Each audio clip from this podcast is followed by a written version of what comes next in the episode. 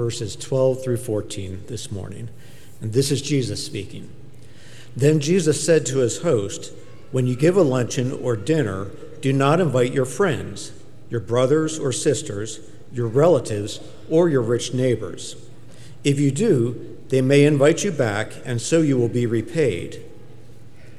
But when you give a banquet, invite the poor, the crippled, the lame, the blind, and you will be blessed Although they cannot repay you, you will be repaid at the resurrection of the righteous.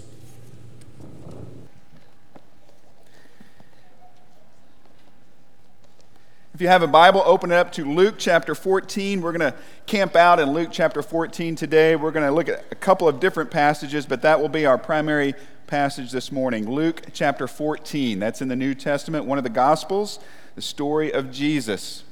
Well, have you gotten all your Christmas shopping done? All done? All finished? I think if you're buying online, it might be too late. I don't know. You may have to actually go to a store now. You know, every family has a unique rule or way or approach to giving and receiving these gifts, right? Your family probably does it a little bit different than the family sitting next to you. We all have different ways of doing gifts at Christmas time. And there are some unwritten rules, right? And maybe some of your families actually write them down, but for most of us, there's, there's unwritten rules about how we do gifts and when we do gifts and how much we spend on gifts. Some families, everyone buys for everyone. Some families, everyone buys for whoever they like. Some families draw names. Some families play the little game, the dirty Santa or the white elephant gifts, and they do the exchange and steal gifts. And some families buy gifts for the kids and draw names for the adults or don't get gifts for the adults. Some families may not do gifts at all, I suspect. Some families do gifts Christmas Eve. Some families do gifts Christmas morning. Some families do whenever they do gifts whenever they can, right? Whenever you can work it in. We all have different ways of doing gifts, and there are unwritten rules about what is acceptable and what is expected. And everyone in that family and everyone in that group is supposed to conform to those unwritten rules and expectations. And of course, those come from traditions in the family and certain rituals in the family that are passed down. Also, it's just circumstances for the family or for members of the family. What's happened? What's going on? And do we need to make some changes this year? And has this worked? And and so there are a lot of different variables there, but every family kind of has its own way of doing gifts. Those unwritten rules. Well, I have a gift here, and I'm going to give it away. But there are some rules with this gift. I'm going to give this gift to someone, and one of the rules is that person must tell me thank you. He or she must tell me thank you. The second rule for this gift this morning is that they can't open this gift. They can't open it until I say they can open it. Which leads to the third rule, and that is this. At the end of the sermon, I'm going to ask for the gift back. Unopened. So those are my rules for this gift. Say thank you, don't open it, and at the end of the sermon, I'm going to ask for it back. And so now I'm going to give the gift. Luke, you're just sitting there. I got to give it to you, right? So, what are the rules? What do you got to do? He said, Thank you. I'm not sure it was sincere. It looked pretty sincere. I think he's more nervous than anything else right now. So, all right, now remember the second rule you can't do what? You can't open it. And then the third rule, what? Give it back when I ask for it. That's right. Man, what kind of gift is that, right? There are unwritten rules with that gift. There are unwritten rules with all the gifts we give, aren't there? Not just at Christmas time. In fact, at Christmas time, it makes sense that we have some of those rules and traditions, right? Everybody stays on the same page. We cut down on chaos and the potential for hurt feelings. So it's nice that we have those expectations and those guidelines.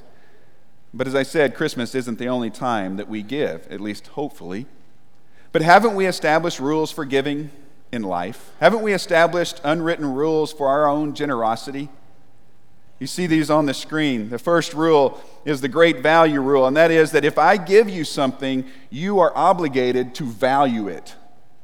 Because it came from me, you must sense and, and see great value in that gift or in, in that thing that I'm doing for you, in that act of kindness. You must really value it, and I need to know that you value it because that will make me feel good about giving you that gift or, or doing that nice thing for you. And so the great value rule, and of course, that leads to the acknowledgement principle. Not only do you need to value something that I do for you, but you need to acknowledge it. You need to say thank you you need to go on and on about how great the gift is, or how nice I am, how kind and generous I am. We have that rule, don't we? It's not written down anywhere, but we expect that. If I do something for you, I want to be acknowledged, I want to be thanked. We have the rule of reciprocity. You know what that is. If I give something to you, I kind of expect you to give something back to me. If I do something nice for you, I expect you to do something nice for me and we have this give and take. If I take you to lunch, I expect you to take me to lunch. And then we have the conditions rule. And that means that before I can do something nice for you, before I can give you something, you have to do certain things. You have to qualify for my act of kindness. To be a recipient of my generosity, you have to do certain things in certain ways or another form of this rule is when I do something for you, if I give you something, then I get to dictate the terms of that gift. In other words, I get to tell you how to use it, what to do with it. And you can see how we give and act in our own generosity according to these unwritten rules. We act this way, don't we? Even in the church, we act this way. And again, I think sometimes when it comes to uh, life, there's probably a place and a time for some of these principles. We want to be good stewards, we want to be responsible. And so there probably is a context for some of these things. But this morning, I really want all of us to just take a look at our hearts. Because isn't that what giving is about? That's what Scripture tells us. It's really about the heart. So, this morning, let's take a close look at our heart and ask ourselves this question Is your generosity, does it have strings attached to it? Are there strings attached to your generosity? In other words, is your kindness connected to conditions? Do you only follow those rules, or maybe rules that you have made up yourself about giving? I only give to certain people. I only express kindness if they deserve it, or only do something nice for someone if I get to tell them what they do with that or how they respond to that. When you take an honest look at your heart, when you take an honest look at how you express kindness to others, how you give, are there strings attached to your generosity? Do you give conditionally?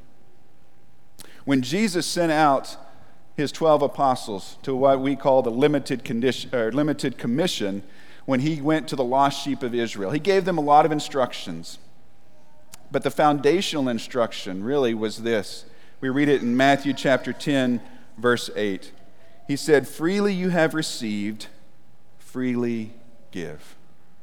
Freely you have received, freely give. As you go out into the world and you make this appeal to the Jewish people about who Jesus is, he said, Don't take a lot with you. You will receive freely, but you should also give freely. Think about that principle for life. Freely you have received, freely give. What would it look like to truly give freely? I'm not saying don't be responsible. I'm not saying don't be a good steward of God's resources in your life. I'm just asking, how would your world, how would the world be different if you genuinely, truly gave freely? If you cut some of the strings connected to your generosity and your kindness, what would your family look like? What would the church look like? What would your workplace look like? Just imagine what the world might look like. Someone says, well, it'd be, it'd be anarchy, it'd be utter chaos right? Because people would be taking advantage of each other all the time. And so, what do we do? We make rules. We make rules to keep that from happening. But not only to keep that from happening, we make rules that make us feel better about being generous, about giving gifts. But what if we allowed God to change the rules? What if we allowed God to begin to dismantle the system that we used that we use for being generous? And I'm not talking about Christmas gifts here. Jesus was really good about dismantling social structures, wasn't he?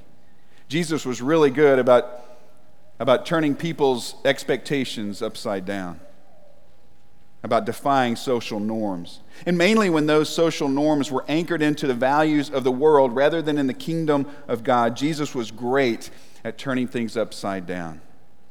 And so this morning we're going to look at an example in Luke chapter 14 of Jesus challenging the unwritten rules of life and included in that is generosity. Luke chapter 14, verse 1. One Sabbath, remember that, it's on the Sabbath, when Jesus went to eat in the house of a prominent Pharisee, he was being carefully watched. Jesus finds himself in the home of a respected religious leader, and the text tells us that people are watching him. Why do you think they're watching him? Given the context, given the crowd, it's probably because they are waiting for him to mess up. He has made a splash. He has followers. He's saying things they haven't heard before. He seems to be speaking with authority, but he is doing things differently. He is not meeting their expectations. He is not necessarily acting out the social norms that they have established. And so they're watching him, waiting for him to mess up, I think. What they don't know is that Jesus is also watching them he is observing them. And Jesus transforms this entire dinner scene into a classroom. Teachable moment after teachable moment. The first one is a lesson on legalism, especially prideful legalism. There's a man there that has some kind of physical ailment, and Jesus does what he often did. He heals this man and he sends him on his way. But you remember what day was it? Remember in the text? It was the Sabbath. And Jesus healing this man might constitute work in the eyes of those legalists. You can't work on the Sabbath. And so Jesus sends this man on his way, and then he asks them a question Is it wrong to heal this man on the Sabbath? They don't say a word, they don't know how to answer. First of all, they're trying to get their minds around the fact that Jesus just healed this man. And Jesus leans into this question a little bit more. He says, Well, what about you? If, your if your kid, if your prized ox fell into a well on the Sabbath, would you not do all that you could do to get them out? Again, crickets, silence, no response. And then, as he observes them gather around the table, he again challenges the established social structure. You see, typically during this day, in a dinner like this, people would sit around a table that was arranged in a U shape, much like this. There was a Roman table or a Roman custom that many of the Jews in the first century sort of borrowed. And there was this U shaped table. And so at the base of the U would be the host for the dinner party or for the banquet. And then as the seats went around and up the U, the seats, the places of prominence went from more important to less important as you went around the U. Do you remember when James and John asked Jesus, Can we sit at your what? Your right and your left. And maybe they're picturing a scene like this with Jesus at the base of the U, and they want those two seats right next to Jesus, those places of prominence, of importance. And what does Jesus say as he observes them sitting down? He tells them to resist the instinct to just plop down in the seats of honor. He says, You may get bumped for someone who is more important according to human standards. So go ahead and, and take the least important seat, he says. Go ahead and sit in that folding chair at the card table in the other room and eat from the paper plate. He says, because who knows? Someone might come get you and upgrade you to the big table. You may get bumped up to first class. But don't just enter a room and assume you're one of the most important people in the room, Jesus says. In essence, what he's saying is honor is to be given, not to be taken. Honor is to be given, not to be taken. And then he gives this overriding principle, this new rule to replace the existing unwritten rules that they had about life, about interaction, including generosity. We read it in verse 11 of Luke chapter 14. For all of those who exalt themselves will be humbled, and those who humble themselves will be exalted. This great eternal truth becomes the foundational basis for each of these teachable moments that Jesus has in this context. It is the main lesson. Exalting self is not the way of Jesus. Exalting self will get you humbled, he says. When other people are humbling you, that's not a pleasant place to be. He says, When you exalt yourself, be ready because others will humble you. He says, But you, you humble yourself, and ultimately, God will exalt you. You see how he just turns common knowledge and common wisdom on its head. We're, we're playing with a different set of rules here, and it's not a game, it's life. And life in the kingdom of God is not like life according to the values of the world. And it's from this foundational truth that Jesus then addresses this notion of generosity. We continue reading in verse 12. When Jesus said to the host, When you give a luncheon or dinner, do not invite your friends, your brothers or sisters, your relatives, or your rich neighbors. If you do, they may invite you back, and so you will be repaid. But when you give a banquet, invite the poor, the crippled, the lame, the blind, and you will be blessed. Although they cannot repay you, you will be repaid at the resurrection of the righteous. So, using this object lesson of the dinner table, Jesus says, Don't just invite people who have something to give back to you. Do you see what he said in verse 17? They will repay you. Instead, invite those who have nothing to offer you can't expect anything in return from them. The poor, the lame, those in need, those who cannot repay you. Now, there are several different levels of understanding, I think, here. There's several different things going on in this story and with this teaching of Jesus. And one, I think, is the Jew Gentile dynamic. I think one of the things that, that underlines this story is this notion that Jews know they have a place at the table, and in their minds, it is the place of honor. But Jesus is breaking in this kingdom of inclusion that says Gentiles also have a place at the table. They're not just outside on their own, they are part of the banquet feast. And that was hard for many of the Jewish people to accept. so you have that layer or that level. But I think also this is a description of Jesus' life and his ministry. It's exactly what he did, right? He invited the poor and the lame. Jesus spent time with the marginalized and the mistreated. Jesus was there for those who were hurting. When he was criticized for eating with tax collectors and sinners, he says this in Luke chapter 5, verse 31 It is not the healthy who need a doctor, but the sick. I have not come to call the righteous, but sinners to repentance. You see, Jesus practiced what he preached. Jesus was there for those who had nothing to offer. And Jesus didn't, didn't hold his, his generosity over their heads. He didn't say, Well, I will heal you or I'll do something for you, but first you got to do this, this, this, and this. He simply gave freely. He simply loved with no strings attached. And so we see that one of the layers, I think, of what is happening in the story is it's a description of how Jesus lived his life and how he did ministry. But it's not just that, it's not just an allusion to the Jew Gentile dynamic of this kingdom of inclusion that Jesus is, is unleashing in the world. This is an invitation, a calling. This is an appeal to all of us to change the rules, to operate by a different standard to upend the social system that is behind giving that says it's about me.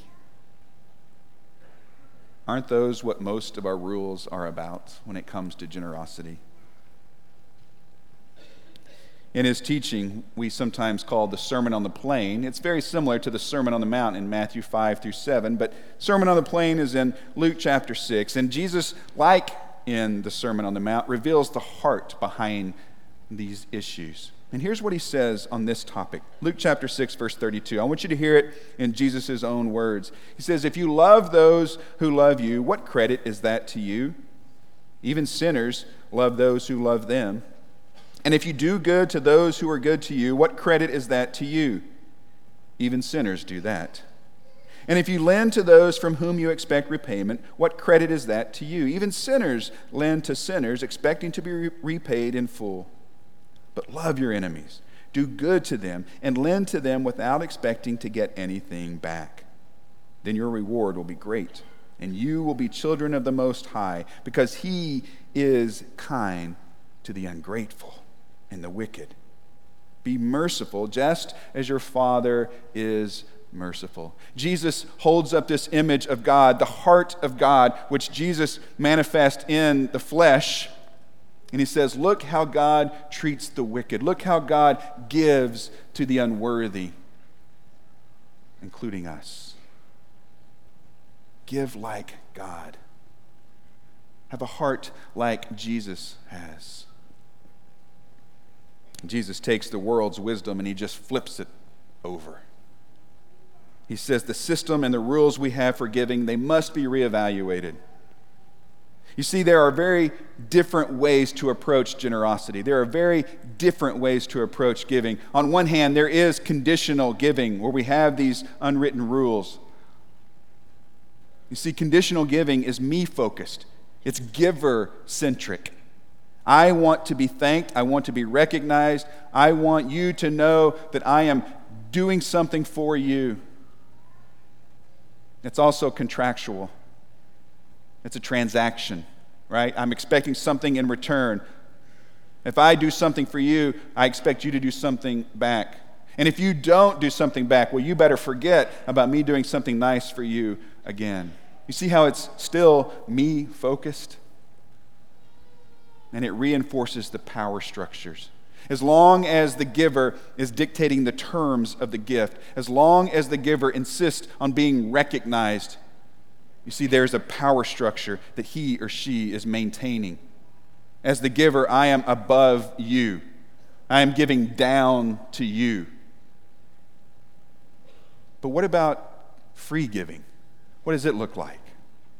Free giving is you focused. It's not giver centric, it's recipient centric. It's about what you need, it's about how you can be helped. There's also no strings attached to free giving. You don't have to qualify. The giver does not dictate the terms of the gift. It's yours to do whatever you want with it. And rather than reinforcing power structures, it empowers the recipient. It empowers the other person. It doesn't say, I'm giving down to you, it gives power to that person. You see the difference? Someone says, No, wait a second. If we're not supposed to expect anything in return when we give, why does the Bible talk so much about when you give, it will be given back to you? It's a good question. And there certainly are scriptures that reinforce that truth. Proverbs 11:25, a generous person will prosper. Whoever refreshes others will be refreshed. Paul in 2 Corinthians chapter 9 talks about this principle of, of reaping what you sow. And in verse 10, as he talks about generosity, he says, Your storehouses will increase and your harvest will enlarge. Jesus himself in Luke 6 Give, and it will be given to you a good measure, pressed down, shaken together, and running over will be poured into your lap, for with the measure you use, it will be measured to you. Now, I've heard fans of the prosperity gospel use verses like this as a framework for giving. In fact, they call it giving for return. And so, verses like this that say you will be given back to, they become the motivation for giving. And they will say things like, Give a dollar, and God will give you a $100 in return. And see, the motivation then becomes I can get more if I give more. But if I am giving to get, that is still me focused. It is still all about me. And nothing in the life and in the teachings, and certainly in the death of Jesus, says that's how we are to live life, with me as the focus. Do you remember what he said earlier? That foundational truth that we said all those teachable moments build upon? Those who exalt themselves will be humbled. Those who humble themselves, God will exalt. If I am giving just to get, then I am at the center of that rather than God. And so rather than being the motivation to give, maybe some of these scriptures are simply descriptions of what can happen when we begin to unclench our fists and let go of the things of this world. Maybe it's a picture of God's economy in His kingdom. Scripture tells us that God will repay those who give, He will repay generosity. And maybe even in your own life, you can bear witness to the fact that, that God has been abundantly outpouring with His blessings. You have tried to give, and God just keeps giving it back to you. And that's wonderful. What a testimony. But I want you to look at our text. Because I think the two main texts we're looking at today in Luke describe a different type of return of blessing. Luke 14, verse 14. You will be blessed. Although they cannot repay you, talking about those you invite, they cannot repay you, you will be repaid at the resurrection of the righteous. And in Luke 6, Jesus says, when you give unconditionally, when you have generosity with no strings attached, God will reward you. And I think that reward isn't so much about what we get here as much as it is treasures in heaven. And maybe when we begin to give that way, with no strings attached, we, we begin to reflect the heart of God that gives freely maybe heaven and earth get a little closer. And maybe even they collide in some sense, and we begin to feel and get a glimpse of heaven and the blessings that are returned upon us, that ultimately God will reward us with. So here's the bottom line give freely. No caveats, no conditions, no credit. Give freely. All right, we're here at the end of the sermon. Luke, wake up and give me the present back. now he's awake. All right. So, did you enjoy the present? I didn't know what it was, he said. He couldn't really enjoy the present, right? Because he couldn't open it. Why couldn't he open it? Because I had rules with the present. Remember the first rule? You have to say thank you, and he did. Second rule, I said, don't open it, and he didn't. Third rule was, give it back at the end of the sermon when I ask for it. And here I have it. That is conditional giving, isn't it? That is giving with a set of unwritten rules that, by the way, who made? I made those rules. They're about me. There are strings attached. It's literally like strings are attached to this, and I'm pulling it back to me. I'm controlling it. And so much about our unwritten rules in generosity is about control and power and selfishness. So let's try this again. I'm going to freely give you this gift. All right? And what if I tell you, there you go. What if I tell you that it's not even from me? It's from someone anonymous. So there's really no thanks that go to me. I'm simply the messenger.